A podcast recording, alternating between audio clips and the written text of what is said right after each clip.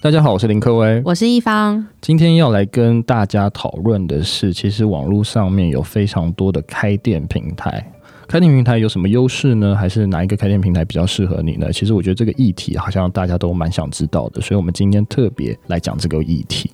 好，那在讨论这个开店平台比较之前，我们还是要先稍微讲一下，说我们之前常常提到，就是电商应该要自己架网站比较好，还是要选择这些开店平台是比较有利的？那各位认为呢？其实我觉得这个是没有一定的答案，但是很多的品牌来找我，他也会问我这样的问题，我会告诉他说，其实自架网站的公司多半需要就是蛮多客制化的需求。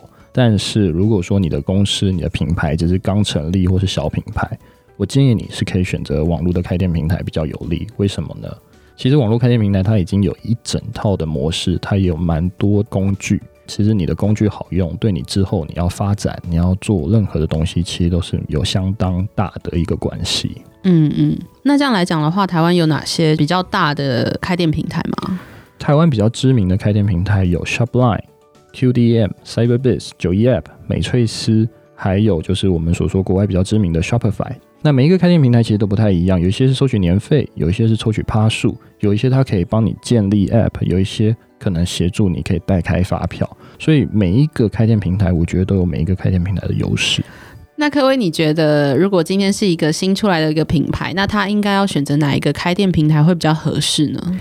其实我觉得还是要看你这个品牌的业态。假如说你只是一个小品牌，我建议你其实可以先从虾皮或是 Pinkoi 开始慢慢卖起。那如果你真的已经觉得说 OK，你已经 ready 好，你想要做一个小的电商，我觉得你可以先考虑 QDM 或是我们所说的挖卡。那如果说你真的觉得说 OK 了，我觉得用 Shopline。或 Cyberbase 这些都是比较中小型的厂商会使用的。那如果你已经到非常大型，你又是一个品牌主的话，我建议你可以考虑九叶还有美翠丝这样子的平台，其实它会对你的企业会比较有帮助。这些平台之中，你最重视的是哪一些层面的功能吗？其实我觉得平台最重要的真的是好用，哎，还有就是工具多。怎么说呢？因为其实有一些平台它可能有了这个东西，但是没有那个东西。我觉得我最看重的就是它有没有办法在前台有做一些微微的客制化，不然就是你每次可能逛到某一个电商，你就知道哦，原来这是 Shopline 做的，哦，这是瓦卡做的。所以小小的微微克制化，其实我觉得对品牌来讲，它的意向是好的，它整个逛进去的感觉也是好的。那你后面用什么系统收单，或什么系统去做，其实我觉得倒还好。所以我觉得最重要就是我会帮品牌去争取，说有没有办法做一些微微的克制化，调整好，然后让品牌可以更简单去发挥它的功能。那我就想要帮品牌主问啊，就是这些品牌主他们选择开店平台是需要重视哪些层面？就是除了你刚刚讲到的之外，还有其他哪些层面是需要去重视的呢？我觉得其实最重要的一定就是收费方式还有费用，因为有蛮多平台它其实就是在抽趴。那抽趴其实说实在，有时候对一些利润不高、毛利不高的产业来说，其实是蛮伤的。那有一些平台，它可能只是收月费，所以其实我觉得品牌还是要依你的属性去研究，说什么样的平台比较适合你。再来就是，其实开店顾问还有专业度有没有办法符合你的需求，我觉得是非常重要的。就是人力客服的部分，对，客服的部分一定要跟得上你。可能他初步要导入你家的 ERP 系统，或者他初步可能想要跟你做一些资讯的串接，它是有办法跟得上脚步的。其实我觉得这也很重要。嗯，再就是系统的稳定性，因为之前常常看到蛮多电商的社团会讲说某某系统又挂掉了。所以其实我觉得系统的稳定性对你来说绝对还是非常重要的一个考量，因为可能双十一你有非常好的价格，你有非常好的广告上线之后，可能它一瞬间挂掉了，那对你来说其实你伤害的是你的商誉，再就是你有可能很多人就不会来上来购买，嗯，所以是蛮可惜的。最后我觉得很重要就是这个系统有没有开放给你去串接一些东西，电子发票是一点，ERP 系统是一点，会计系统也是一点，所以很多东西其实如果有办法串在一起的话。它会省去你很多人工的一些成本。的确，我要如何选择这些开店平台？因为他们各有优缺点。那我们的优先顺序会是什么东西？优先顺序，就像我刚刚可能提到的，我觉得价格一定是优先，因为价格一定是反映到你到底要怎么样去规划你后续你的定价策略。假如说他今天真的是抽趴，他抽了五点五趴，再加上信用卡的趴数，其实你的毛利都会被它吸走的话，其实你最后的定价策略搞不好就会定蛮贵的。有时候在电商来讲，其实蛮不好操作的，因为其实消费者还是以价格为导向，他如果看到你的价格很贵，又比 Momo 贵。他或许就不会来你这里买了。嗯，对啊。然后你导人导得非常辛苦，做流量做得非常辛苦，但是他看到你价格太贵，他就跳出，蛮可惜的。那当然就是还是要有一定有某些的功能，像有一些的厂商他有做 App，有一些厂商它可能是以 Line 为生的，那甚至又有一些厂商它可能它是专门 for 一页式网站的，就是你要看一下你到底属于某一些特定功能的，那你可能就是需要选择那样的厂商。那其他的话，像部落格系统好像也蛮重要的哈。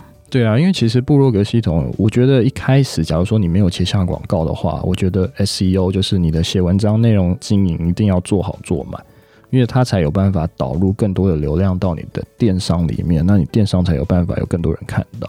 对，的确，这个内容行销的部分，我觉得是非常重要的。那其他的像是网络会员分级的一个管理系统，你觉得呢？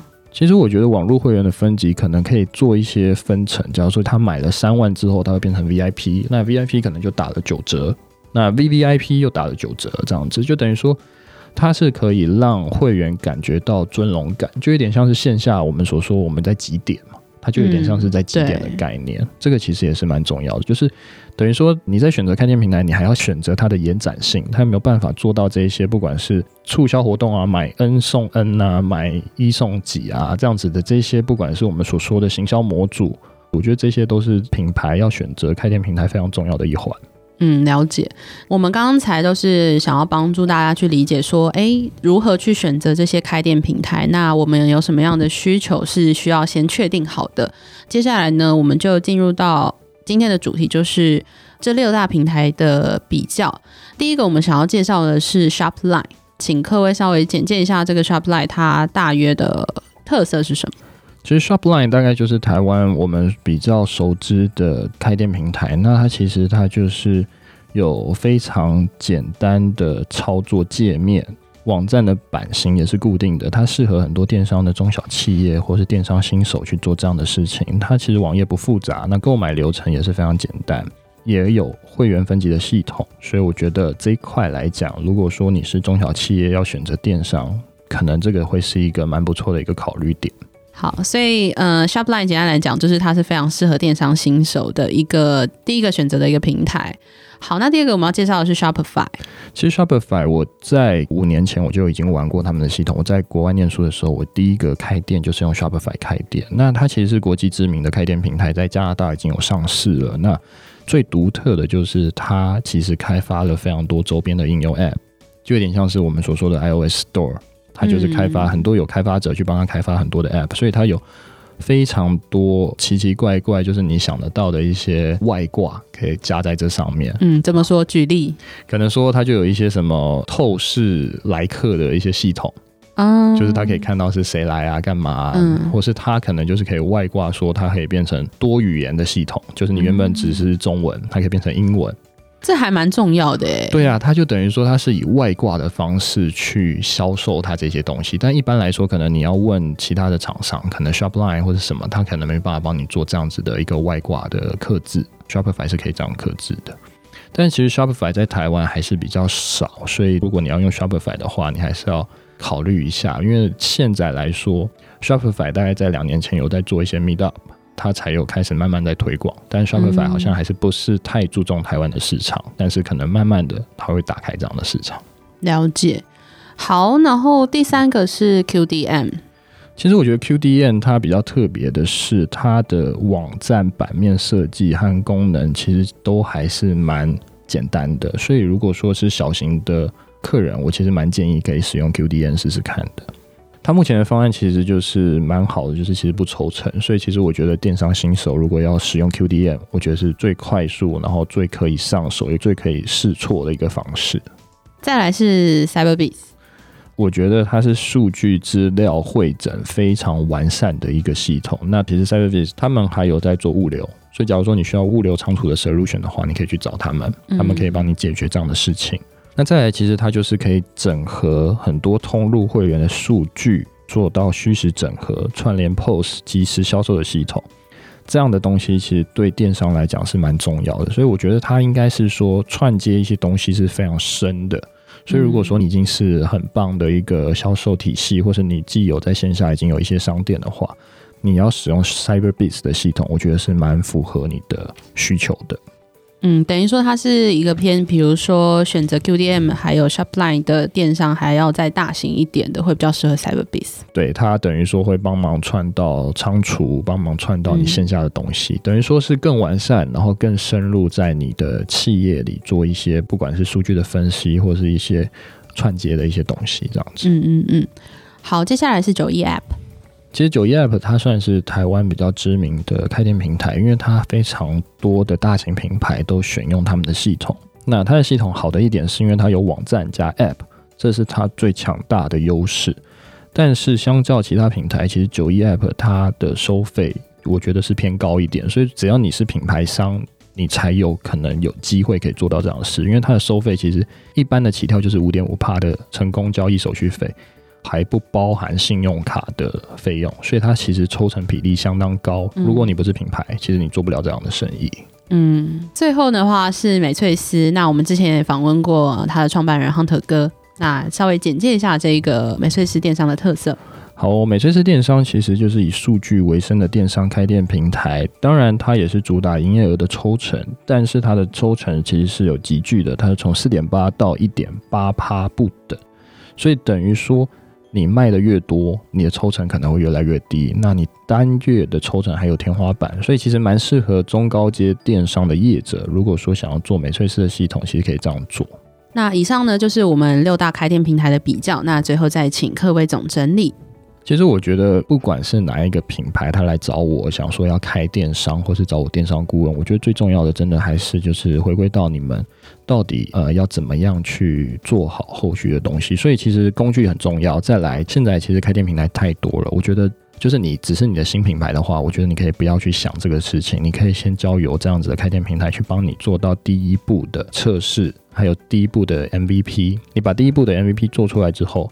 或许你就可以知道，说我到底要不要自驾，我到底要不要客制化网站。